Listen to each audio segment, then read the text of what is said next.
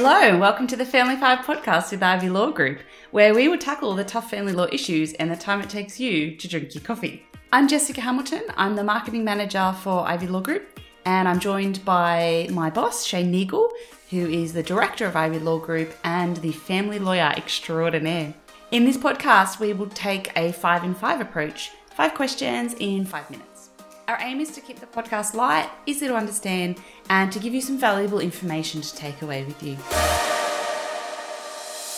All right, we're back with another episode. Uh, today we're joined by a very special guest speaker, Alison Howarth. Uh, she's a speaker, author, and trainer who's worked in the trauma support sector for over 25 years.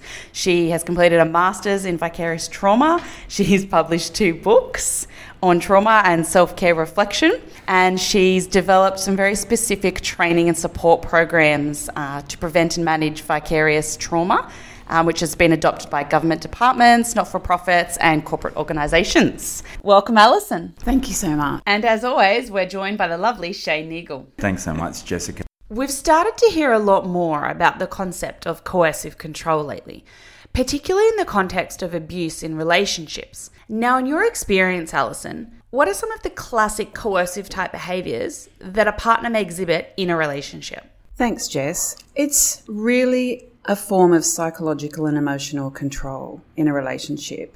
And the way that someone can achieve control in a relationship is through fear and intimidation. And I'd just like to point out that this sort of behavior does not start out big at the beginning of a relationship, it starts out really small. And it can be little things like um, little humiliations or tiny little pieces of put downs that take away your sense of independence and autonomy and really your ability to thrive. And, you know, you might start to think, oh, yeah, they're right. I shouldn't have, you know, spent that money. And with that, the person being abused starts to apologize for the behavior. And then that enables the person who is abusing to increase their behavior. So it's almost like a form of collusion over time. It's like being taken hostage. And really, the end goal of coercive control is things like control of behavior, control of emotion.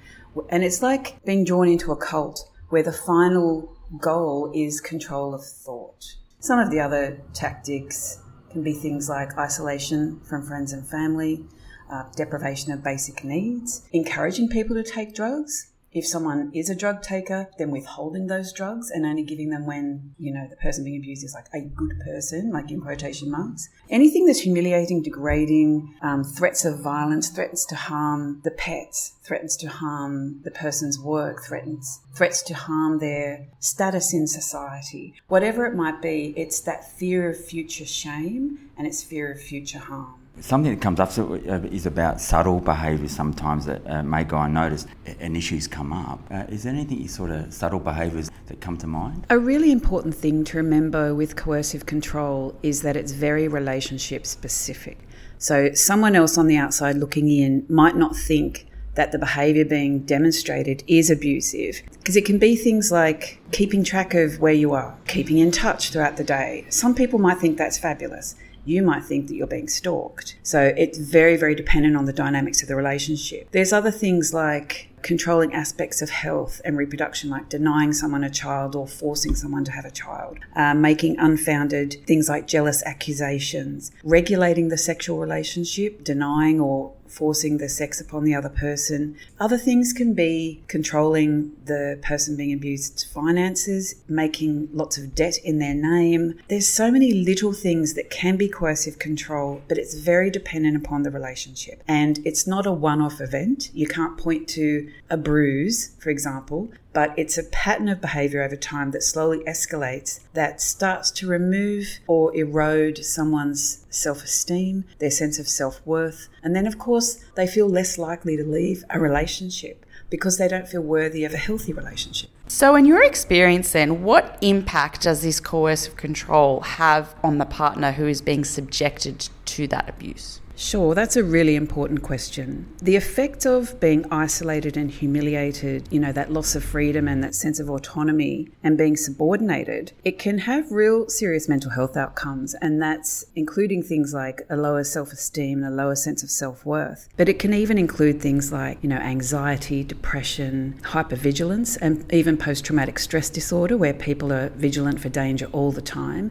And even though there might not be any physical violence within a coercive control, control relationship, there is often the threat of physical violence or the threat of someone else being harmed. The lack of or the reduction in self confidence and self esteem will influence the way someone thinks and the way that they live their life. It reduces their sense of self and their identity.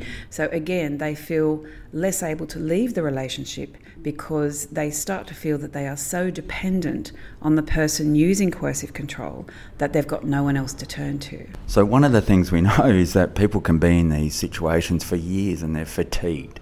They're worn out. In fact, we have talked about in previous podcasts how I've had clients who are numb um, and numb to it all, didn't even know that financial abuse or whatever was going on in their lives.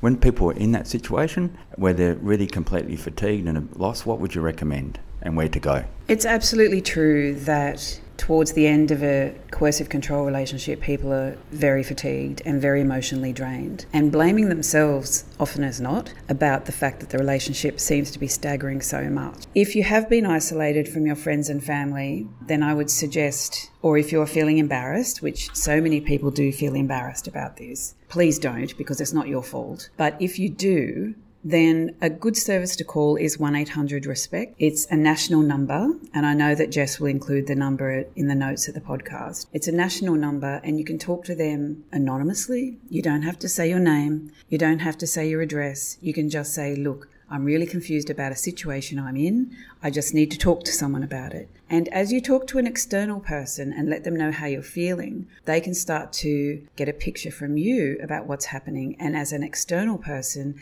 have perhaps a clearer vision of what's happening. And if you feel unable to even reach out for help, I would suggest trying to think about your situation, but in the context of your best friend. If your best friend came to you with your story, what advice would you give? And I'm willing to bet you wouldn't tell them to shut up and keep copping it. Thank you very much, Alison. We really appreciate you coming in and sharing your insights with us. Thank you so much, Alison. That was awesome. My pleasure. Thank you. Thanks for tuning in, and don't forget to save us to your favourites wherever you listen to your podcast so that you don't miss an episode. It's important to note that the contents of this podcast are intended as a general guide to the subject matter. And if you are looking for specific advice about your individual circumstances, then we would recommend getting in touch with one of our friendly family lawyers.